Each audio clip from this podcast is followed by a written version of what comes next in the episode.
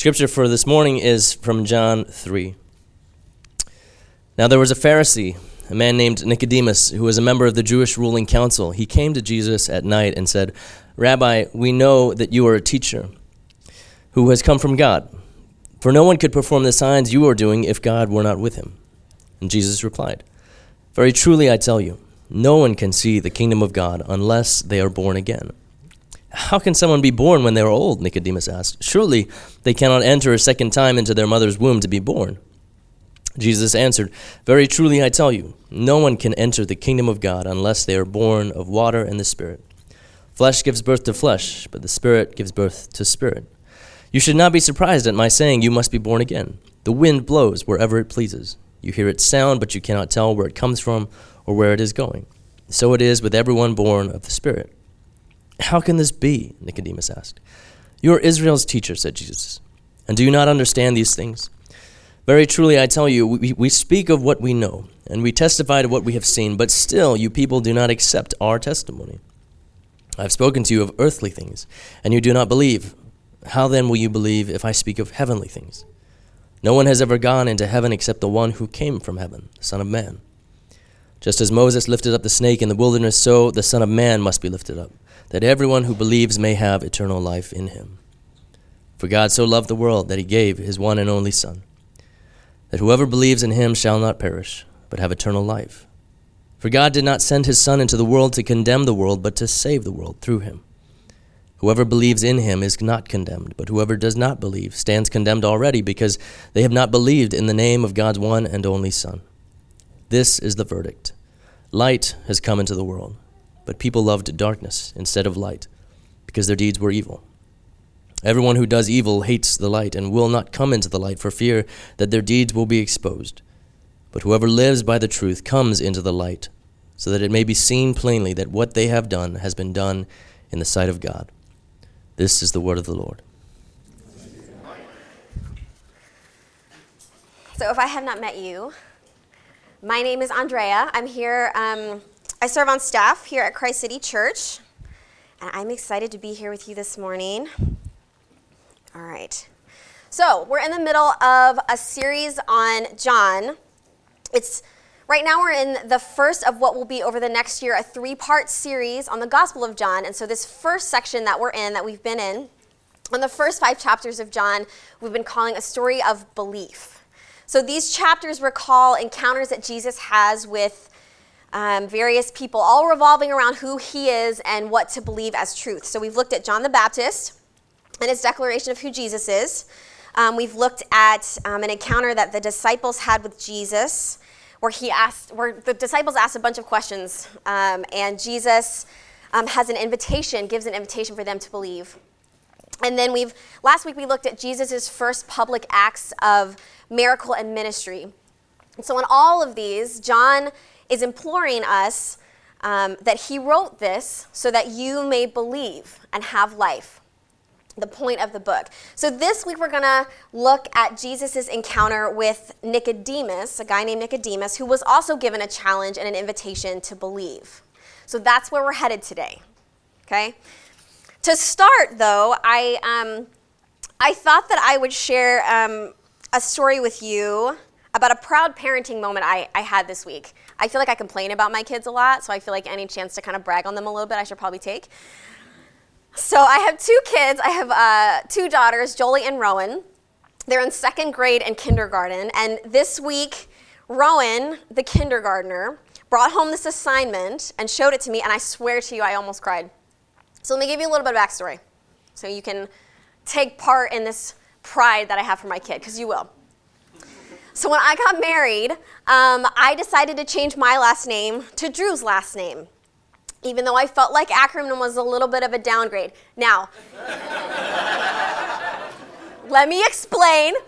Um, some of Drew's family is here today, so I'm not trying to offend them including my in laws. Um, so let me explain. It was only a downgrade for one reason. Only one reason, not the people it was associated with, nothing. It was a downgrade because of the cursed second N at the end of Ackermann. You see that?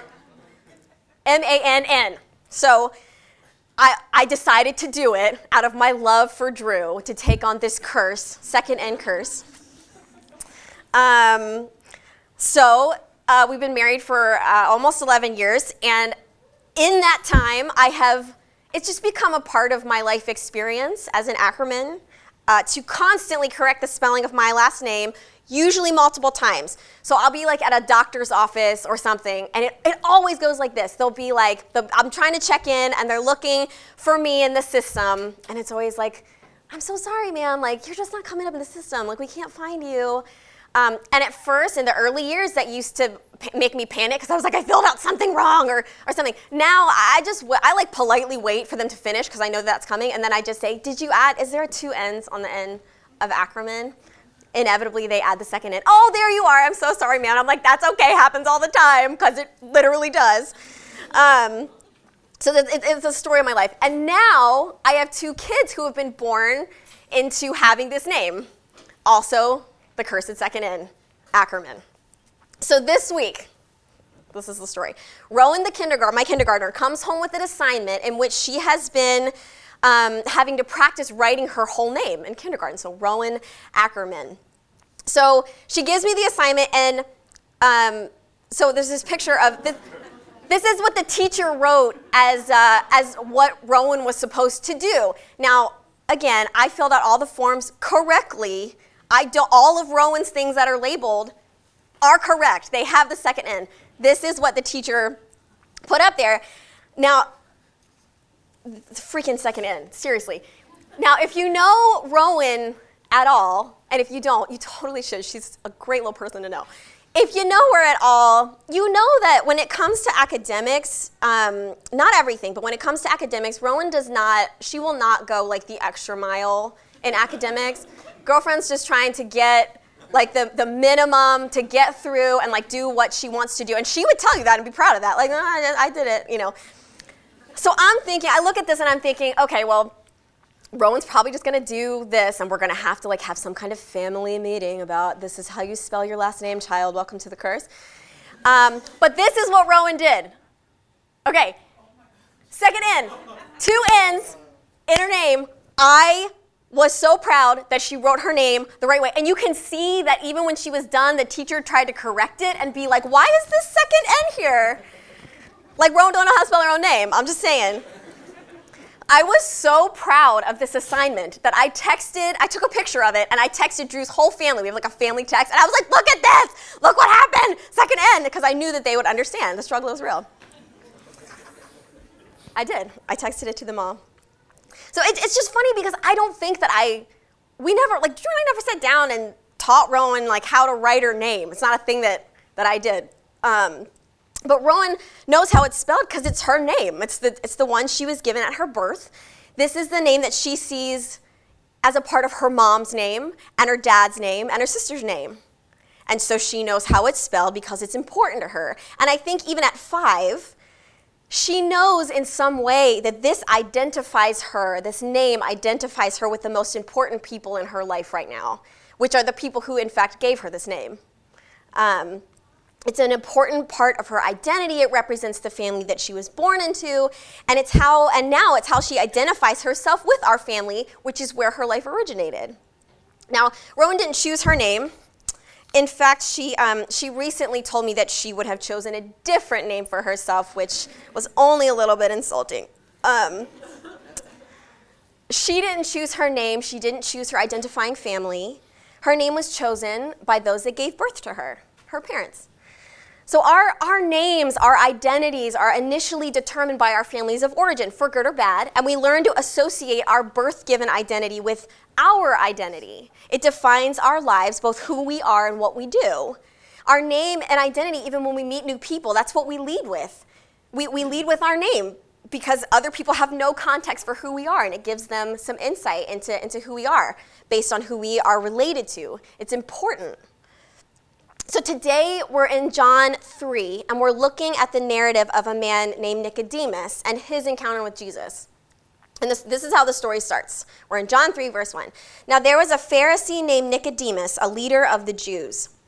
So the first thing that John does is give us Nicodemus's identifying information his name, um, his position, and his heritage. So Nicodemus was not just a Jew, he was a Pharisee Um, and a Pharisee was a religious and legal leader of other Jews. And in Jesus' time, your birth, meaning that that would encompass your birth would encompass your family lineage and also the place you were born, determined um, your status, your level of honor, and um, any opportunities, like the kind of opportunities you would be afforded for your whole life. So for Nicodemus to be a Pharisee meant that he had been born into a good amount of privilege because of his lineage. He had religious and social privilege as a Pharisee, and that had afforded him opportunities for education that others probably didn't have. As a physical descendant of Abraham, as all Pharisees would have been, Nicodemus was highly valued in society on the basis of his birth and the dignities and privileges that came with it. So when he comes to Jesus, which you'll find out that he does, he's, he's bringing to bear his birth identity as this like top bred, highly educated religious leader. So the story continues. He came to Jesus by night and said, Rabbi, we know you are a teacher who has come from God, for no one can do these signs that you do apart from the presence of God. So Nicodemus in this is referring to what has taken place in chapter 2, which we talked about last week. Um, Watson preached on it. It was Jesus' first public miracle of turning water into wine, and then his cleansing of the corrupt money changers, getting them out of the temple. And Jesus' actions in chapter 2 were actually pretty controversial. He's, he's in essence disrupting the status quo system. And as leaders of the community, the Pharisees would have been particularly concerned about any kind of societal dis- disruption, especially around the temple. So they confront Jesus. If you remember in chapter 2, Jesus was specifically challenged by the Jews, likely the Pharisees, on his authority. They ask him in verse 18, What sign can you show us for doing this? They're like, What are you doing? Who do you think you are? There's this confrontation and this conflict. So Nicodemus, who's a Pharisee, is coming to Jesus after this happened, after this confrontation, after this, this conflict. He comes to Jesus and says, Rabbi, we know that you're a teacher who's come from God, for no one can do these signs that you do apart from the presence of God. Nicodemus is like, Hey, I see what you're doing. I, I will submit that you're pointing to the kingdom of God. Can we talk about this? How can I get in on this? And Jesus answers him, Very truly, I tell you, no one can see the kingdom of God without being born from above. Now, the Greek word that's used here and translated in this version as, a, as from above, the, the Greek word is anothen. Anothen actually has three meanings, um, and, and any of them can be used in this one word. So, anothen could mean again, it could also mean anew, and it could also mean from above. And in, in the context that we're in here, from above would have alluded to God. So I feel like this is like so in typical Jesus fashion to um, say something that has multi layers. I'm like, couldn't you just use like a word that just meant the one thing that you meant? It has to be multi layered. Um, the triple meaning of this word gets lost a little bit in the translation and that's why you see it translated differently in different Bible translations. And that's where the phrase, this, this verse is where the phrase born again Christian comes from, even though that's, that's not technically specifically what Jesus said. He said, You must be born anothen. Now, now, it makes sense that Nicodemus, who remember, his entire religious hope lies upon his lineage, so his birth. It makes sense that Nicodemus would misunderstand which definition of anothen that Jesus meant and assume he meant to be born again. And he would think again physically. So he asks, he's like, What? How can anyone be born after, after having grown old? Can one enter a second time into the mother's womb and be born? This question seems kind of dumb to us, I think, sometimes it's like, dude, you are one of the most highly educated people of this society. You're an older man. No, Nicodemus, you cannot go back in the womb and be born again. That's a hard no. But let's give him let's give him a chance here. He was stuck in this mindset, this very specific framework. Remember, Nicodemus was the top of the top. He could not have been better bred or better born. He was proud of and dependent on his first birth. His whole status and therefore his whole life depended on it. So for him, he could not fathom a more qualifying birth than the one he had already experienced. In his current religious system, his birth afforded him the most privileged spot, and he assumed that that meant he was at the front of the line for entrance into the kingdom of God. So if Jesus is saying you have to be born again to see the kingdom, to him he's thinking, okay, well it must be it must be I must be born again then of the same woman that bore me the first time because that birth was highly qualifying. He, he didn't understand that Jesus was using anothen in another sense. Jesus was referring to a totally different kind of birth, a birth anew and from above. Jesus continues, Very truly I tell you, no one can enter the kingdom of God without being born of water and spirit. What is born of the flesh is flesh, and what is born of the spirit is spirit. Do not be astonished when I, that I said to you, You must be born anothen from above. The, wor- the wind blows where it chooses, you hear the sound of it, but you don't know where it comes from or where it's going. So it is with everyone who's born of the Spirit. Jesus is explaining here that the marks of being born of the Spirit are different than those of physical heritage. In physical birth, the identifying markers of the family that you belong to can typically be seen in um, matching physical features, mannerisms, um, and status. Being born of the Spirit does not depend on this kind of lineage. What is born of the flesh is flesh. What is born of the spirit is spirit. Natural generation comes through physical birth, but spiritual generation comes from God. The character and identifying information that's required to see the kingdom of God is not the kind that's determined by being born of an elite family, even a religiously elite family like Nicodemus, but is, is determined by being born of God, which is the last meaning of anothen, from above or from God. The markers of being born of God are a reorientation and redefinition of ourselves in light of a new point of origin. It's recognizing and living into the character and identity that have been determined by the source of our birth. And Nicodemus doesn't get it. It is a little confusing. He doesn't get it. And the next verse, he asks, How can these things be? And Jesus corrects him a little. He's a little surprised and says, Are you a teacher of Israel and yet you do not understand these things? Nicodemus, again, had the most religious, the most religious knowledge and opportunity. He was highly educated and still could not understand. Jesus continues, Very truly I tell you, we speak of what we know, and we testify to what we have seen. But still, you people do not accept our testimony. I have spoken to you of earthly things, and you don't believe. How then will you believe if I speak of heavenly things? No one has ever gone into heaven except the one who came from heaven, the Son of Man. Just as Moses lifted up the snake in the desert, in the wilderness, so the Son of Man must be lifted up, that everyone who believes may have eternal life in him. Jesus is saying, I'm trying to explain this to you in a way you can understand. If I told you how it actually is, how would you ever get this? Jesus is actually trying to relate things, he's trying to relate to things that Nicodemus would understand, like the process of human reproduction. He, he refers to um, an Old Testament story about Moses that Nicodemus would have been really familiar with as a teacher of the law. In this story, the people of Israel were afflicted by poisonous snakes. They were getting bit and dying. In this, so it, Moses appeals to God, and God gives a solution. He tells Moses to make a serpent from bronze and put it on a pole, and anyone who looked up upon the bronze serpent who had been bit by a poisoned snake would then live. This would have been a very familiar story to Nicodemus. Jesus is trying to give him insight into the kingdom of God and how he can be a part of it, even going so far as to try to explain his own role as the Savior by using something familiar to him. Now, we don't have a record, of Nicodemus' response. That's the end of the conversation in, in this section. So, why did John decide that this was a story worth recording. In, in some ways, it sort of seems like it's just a story meant to like put Nicodemus on blast or pour negative light onto the Pharisees.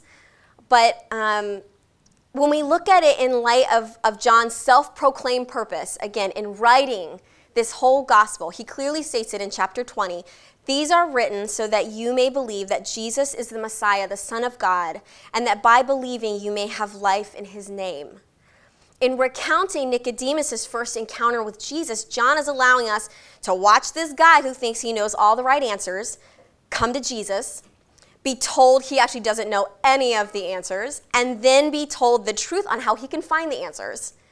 I think we're meant to, in one way or another, relate with Nicodemus in the story. Nicodemus' experience here shows us that even, even though we are very dependent um, culturally on certainty, and for, and for us, we're dependent on the certainty that comes from thinking we have the right answers due to our education, our religious heritage, whatever privilege that we were born with. And that's, that's not how we get the answers we're looking for.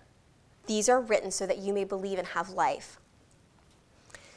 So at this point in the text, we've explored through verse 15 of John chapter 3. So what comes next is the big one. Again, we're in John chapter 3. The big one.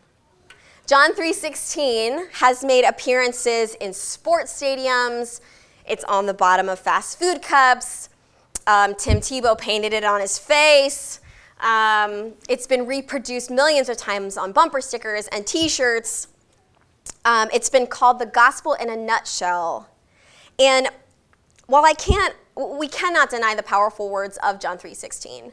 Um, however, I think that when it's taken on its own like this, taken out of context and used just by itself, we lose some of its potency. I think it's actually more powerful than, than we, we actually think it is. Verses 16 through 21 of chapter 3 are in elaboration and expansion of the concept of new birth, being born from above, that Nicodemus is so curious about. So let's look at verse 16. For God so loved the world that he gave his only Son so that everyone who believes in him may not perish, but may have eternal life. So, what does this verse have to do with the new birth?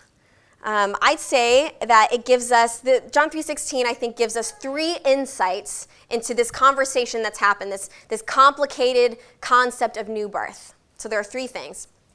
First, John 3:16 clarifies who initiates the new birth process, and that's God. For God so loved the world that he gave his Son to do this. We do not create or give birth to ourselves, God does. We are to be born of God. That's the first thing. I think secondly, John 3:16 gives us direction and insight into our role in the new birth. We have a part to play too. We are to believe. Now, it's important to recognize here that to believe is not just an intellectual acceptance of something as the truth. It, it, certainly is that, but again, some things get lost in the translation from Greek to English, and that definition of believe is incomplete. So the Greek word that's translated as believe is pisteuo. Pisteuo in the Bible is translated sometimes as believe, but in other places in the Bible, it's translated as faith, in trust, and do. It involves action and a dependence upon. So, if to be born again means redefining our family of origin from our physical birth to God, the act of believing in John 3:16 is actually more likened to family fidelity, to loyalty to the people that you come from, since we are born of God, we're bound to God through family loyalty, and subsequently, we entrust our lives and the things that we think are valuable to God. Author and theology professor Brian Bantum writes this We've reduced the question of Jesus' life to a spiritual mind game of belief, as if the real question is how do we know? We've reduced the question of birth to a question of truth to be affirmed or denied as if that is all we need to settle our place in the kingdom. Isn't that what Nicodemus was trying to do? To settle his place in the kingdom based on his knowledge, his religious knowledge. But Jesus emphasizes that religious knowledge, even the highest amount in Nicodemus's case, is not what leads to an understanding and the transformation of new birth. It is a realignment and redefining of our identity. The third thing, um, insight that John 3:16 gives us is a window into what we are born into. So to be born isn't the end goal. We're actually born into something. Here, the thing that we're born into in John 3:16 is translated and described as eternal life. Now, we've taken a fascination with the descriptive word eternal as it pertains to time. So we think of it um, of life as an endless duration, an endless life. And that's true. That is a characteristic of the new life that we can be born into, but it's not the only characteristic. The Greek words that comprise the translation eternal life, when you put them together, communicate specifically not just the quantity of life, but the quality of that life. If we share in the life of whom we were born, and eternal life describes the life we are born into when we are born of God, that means we're born into the God life. We share in the life of God, which by character doesn't end because it's derived from God's very being. More importantly, this life, though, is characterized not as something that's distant and far away, but something we can begin to experience in the present, right now. Eternal doesn't mean later, it means unending. We use the phrase when we talk about the kingdom of God, we use this phrase now and not yet, or already and not yet. This references this description of life in God. We have access to the quality of life in God now when we are reborn, and by its nature, it doesn't end. So we see that looking at John 3:16 in the context of this conversation on rebirth reveals something different or maybe deeper than the interpretations we might have come to associate with this verse. The verse honestly, this verse I think sometimes has been used as like a threat, especially when we focus on the word perish. Like, make sure you do this thing so you don't perish.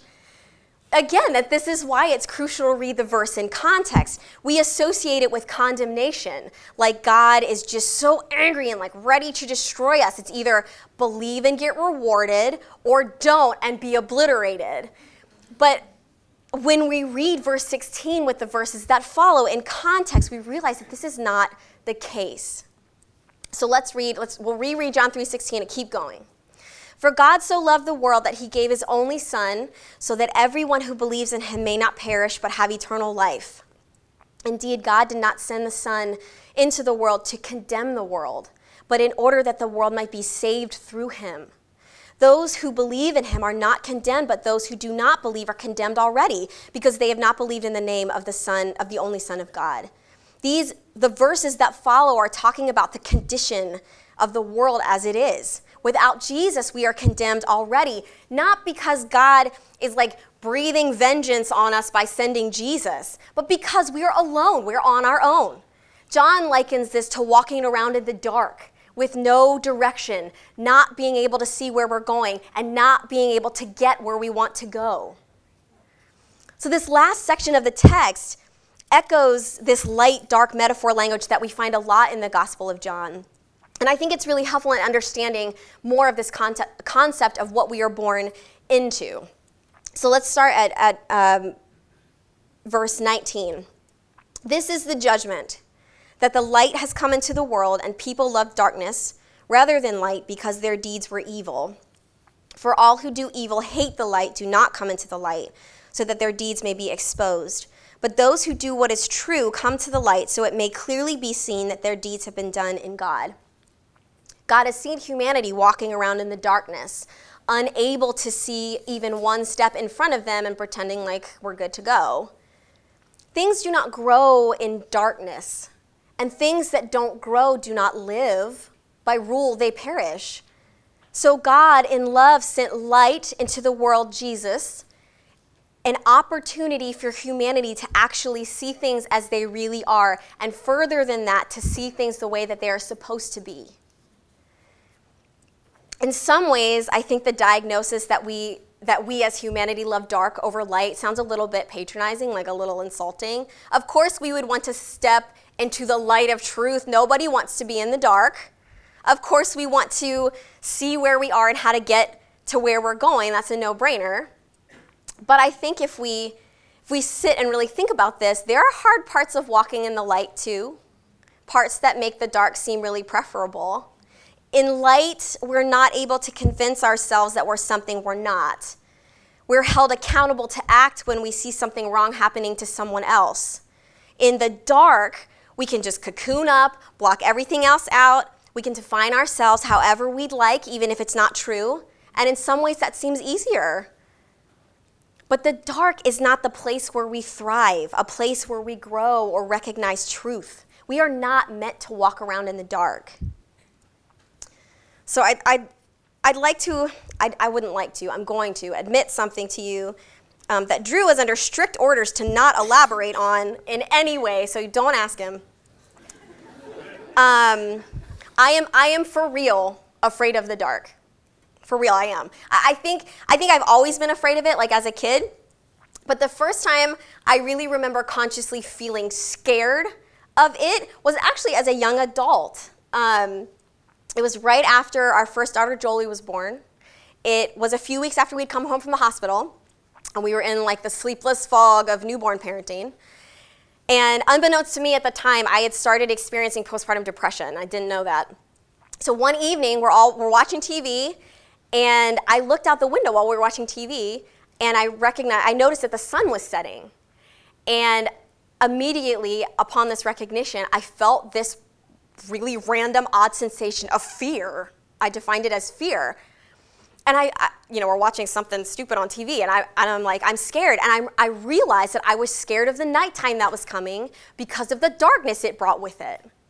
So a few hours later, that night, in the dark, I woke up to feed Jolie. I, I woke up, I felt like I could feel the darkness. It was like a, like a scary presence like it was with me.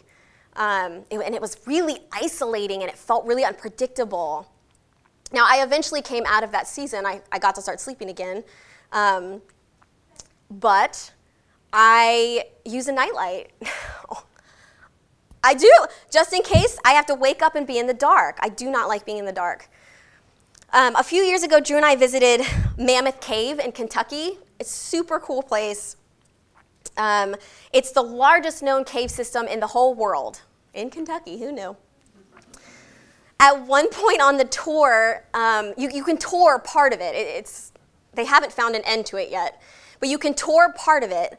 And on the tour, they take you into one of the largest cave rooms. It's called the Rotunda. That's what it looks. It's hard to see, but it's it's massive. It's this massive underground cave room. They take you in there and they turn out all the lights. you, uh, reminder, you're in a cave underground. The darkness is overwhelming. Like it's different from being in the dark, not under the ground in a cave room. They and they leave the lights off for a few minutes.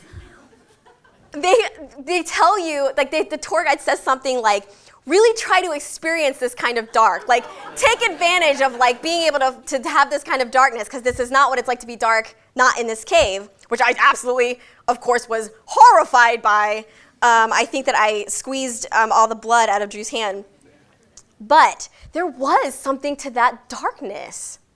It's, it's, like, it's like I could feel, like feel the darkness. Like in my, in my postpartum days, it felt like a presence that was, that was like with me somehow. In the cave, it felt like it had a weight to it, like it was on me. We were in this cave, we were under the ground. The darkness wasn't just a presence, it was a force. Even though we couldn't see it, we could feel it. It was, it was almost oppressive. And I'll tell you, I, I, felt, I felt that same kind of, of heavy oppression a couple weeks ago when I heard the news from Florida of another school shooting. I felt the heaviness of darkness when we mourned the passing of one of our friends last month. All around us, there are tragedies which seem inevitable and inescapable. I'm constantly reminded that even though I can't see darkness, I can feel its weight. Sometimes it feels like a heavy midnight, the darkest hour. And it feels like the darkness of a tomb where something's going to die. But here's the thing, and this is what's so remarkable about this passage and this story Darkness does not have to mean death. Yes, a tomb is dark. But do you know what else is dark?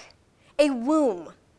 A baby develops in darkness for 40 weeks inside its mother. And yeah, there, there, might be moving shadows in the womb, but a baby must be born in order to be in the light. We now have the opportunity to be reborn into God's light. If not for what God had, has done, we would have no choice but to be in the dark, for the dark to define our identities and our loyalties and our actions. But now we can walk in the light to see where we're going, even if it means having to acknowledge we're not where we want to be. Light takes things and transforms them. That is what we are born into through the new birth that had Nicodemus so confused. We are born into a life of transformation. In a few weeks, we're going to observe Easter. I can't wait. Love Easter. We'll observe Easter, a time when we remember and celebrate the day that Jesus, the light of the world, came and transformed a tomb into a womb. So he had been killed and was placed in this cave like tomb because they all thought he was dead and done. This big stone was rolled in front of the entrance, blocking light from coming in and sealing the darkness in. But Jesus, what we celebrate at Easter is that Jesus transformed that dark cave from a place for a dead person to deteriorate to a place from which he would emerge into the light of day. The stone was rolled away. Jesus emerged and walked out into the light. And because of God's initiation, we are invited to follow Jesus on the same birth path, to see the darkness of the world not as our burial stone, but as the place from which we are given the opportunity to be born anothen, anew. The requirement of being born again in order to see the kingdom of God is actually not a requirement at all. It's an invitation. It's an invitation to be born of God into the light. And in this new birth, we're invited to take on a new name, a new perspective, a new trajectory. That, that doesn't mean that everything about the identity of our, first, of our first birth is left behind. In fact, I'd say that identity is still very important. We bring our name, our heritage, our first birthright with us through our second birth, but even those things are transformed in the light. To be born anew is to enter into a new knowledge of who we understand ourselves to be. To be birthed in the Spirit of God means to become a child of God, to bear the likeness of God. It transforms our identity and gives us new possibilities and opportunities because of the family we now come from. And more than that, birth involves a future. When a baby is born, it's not expected to stay a baby, it's expected to become someone it is not yet. Birth is just the beginning.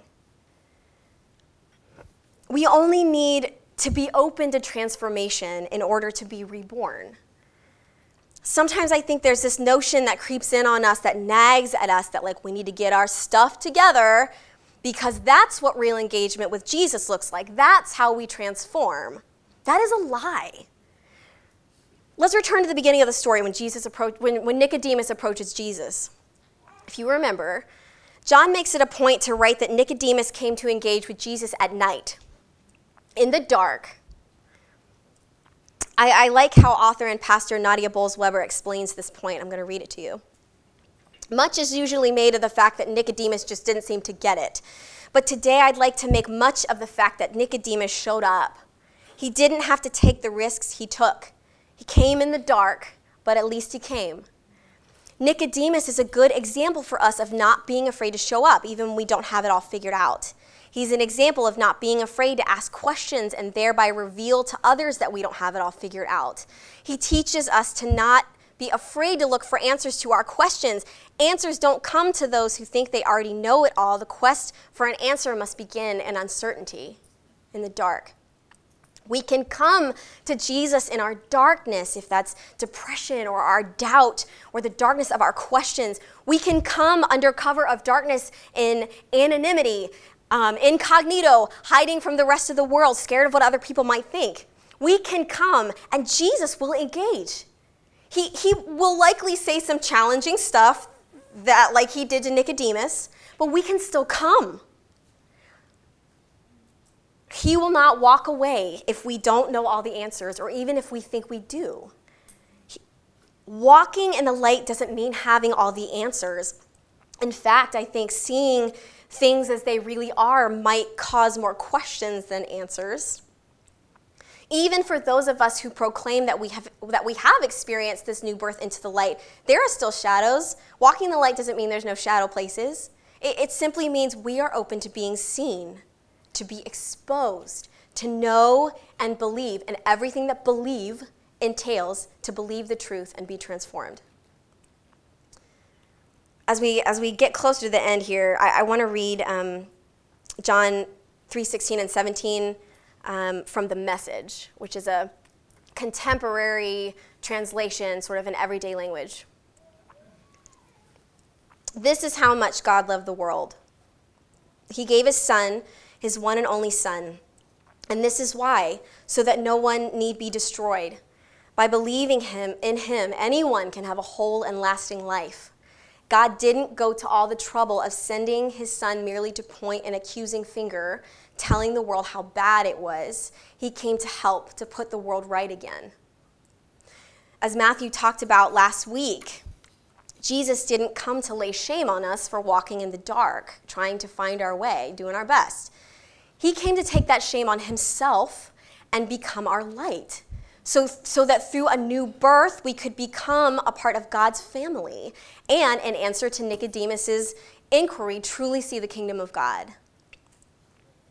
Throughout this series in John, we, we, we have and we will keep coming back to John's self proclaimed purpose in chapter 20 of writing his gospel, eh, which this language actually echoes John 3:16. These are written so that you may believe that Jesus is the Messiah, the Son of God, and that by believing you may have life in his name. So, which part of this story, this one, the one about Nicodemus, is written for you? Which part is written so you may believe and have life?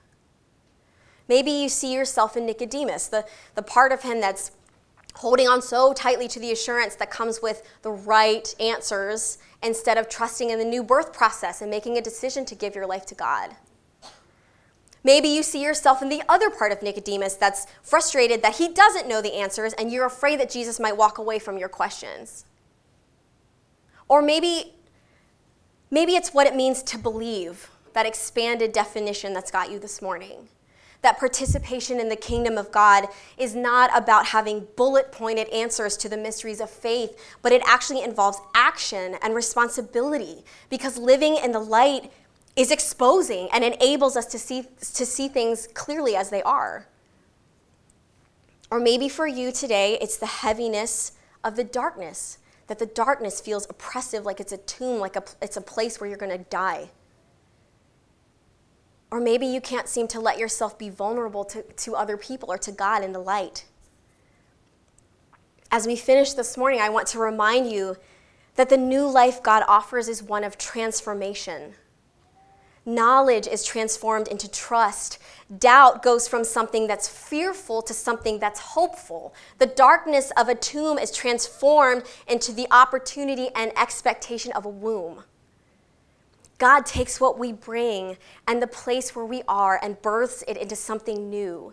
We, we aren't qualified by what we bring or don't bring to the table we are asked, like Nicodemus, to come, even with our old identities, our wrong assumptions, even if it's nighttime, even if it's scared, even if we don't have all the answers, or even if we think that we do. We are simply asked to come. Jesus will not walk away, He will engage, and we can be born again. Will you pray with me?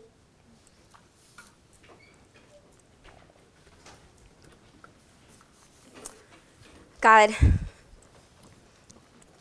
I mean, you've seen me, you've seen me wrestle with this, um, with this concept this, this week, and um, it's hard. It, it's hard to let go. It's hard for me to let go of um, feeling like having the right answers puts me in the right position to be able to see your kingdom. Um, that, that's hard. It's, it's something that it, go, it goes against what we're being culturally trained to do. It's, it's, it goes against the way that we normally seek security, the, nor- the way that we normally seek high ground. And God, so this morning, will you Will you infiltrate the darkness of our hearts, God? Will you allow us to understand that it doesn't mean that we are weak um, or dumb, God, to, to trust you, that we're not that we're not worthless, that we're not unworthy of, of being born of you. I pray this morning that you will um, begin to transform um, our thinking, God, and in, and in so doing, that you will transform our hearts to understand um, how to walk in the light. Amen.